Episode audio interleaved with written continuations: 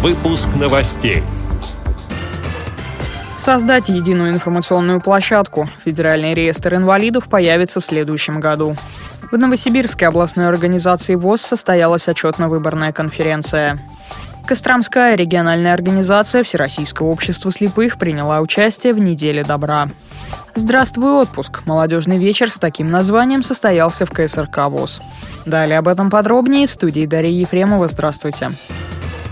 Минтруд России завершил работу над проектом Федерального реестра инвалидов. Этот документ уже внесен на рассмотрение в правительство. Предполагается, что реестр будет содержать сведения об инвалиде, в частности, о группе инвалидности, степени утраты профессиональной трудоспособности. В реестр планируется включить информацию о денежных выплатах и мерах социальной защиты, положенных конкретному инвалиду, о проводимых для него реабилитационных или абилитационных мероприятиях и многое другое. Данные реестра будут доступны для органов власти, учреждений медико-социальной экспертизы и других организаций, которым необходима информация об инвалиде для предоставления государственных и муниципальных услуг. Реестром смогут также пользоваться люди с ограниченными возможностями здоровья. Они будут получать необходимую информацию через личный кабинет, сообщает информационно-правовой портал гарант.ру. Планируется, что реестр запустят с 1 января 2017 года. Вести новую информационную систему будет Пенсионный фонд России.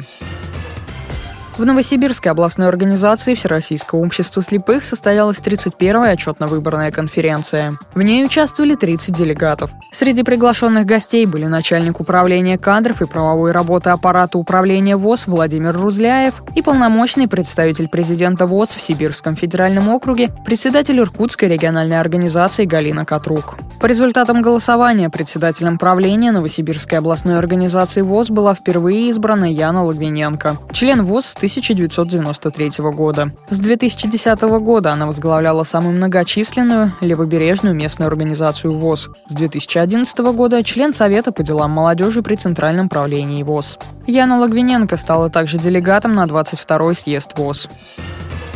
Костромская региональная организация ВОС приняла участие в благотворительной акции «Неделя добра». Она проводится в рамках фестиваля некоммерческих организаций «Добрая Кострома». В одном из торговых центров Костромы был проведен турнир по русским шашкам и мастер-классы. Встреча прошла под лозунгом «В шашки играют все, попробуй выиграть у мастера».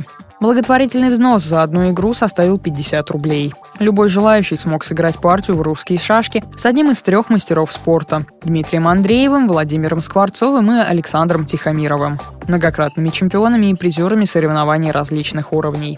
Как рассказал мастер спорта, председатель Костромской региональной организации ВОС Дмитрий Андреев, все собранные за время акции средства пойдут на приобретение инкубатора для новорожденных в отделение реанимации Костромской областной больницы.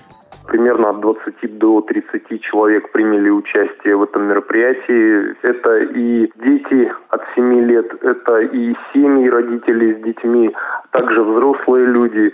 Самое главное, что те, кто принимал участие, они проявили свою гражданскую готовность, гражданскую активную позицию присоединиться к общему делу благотворительности в Костромской области.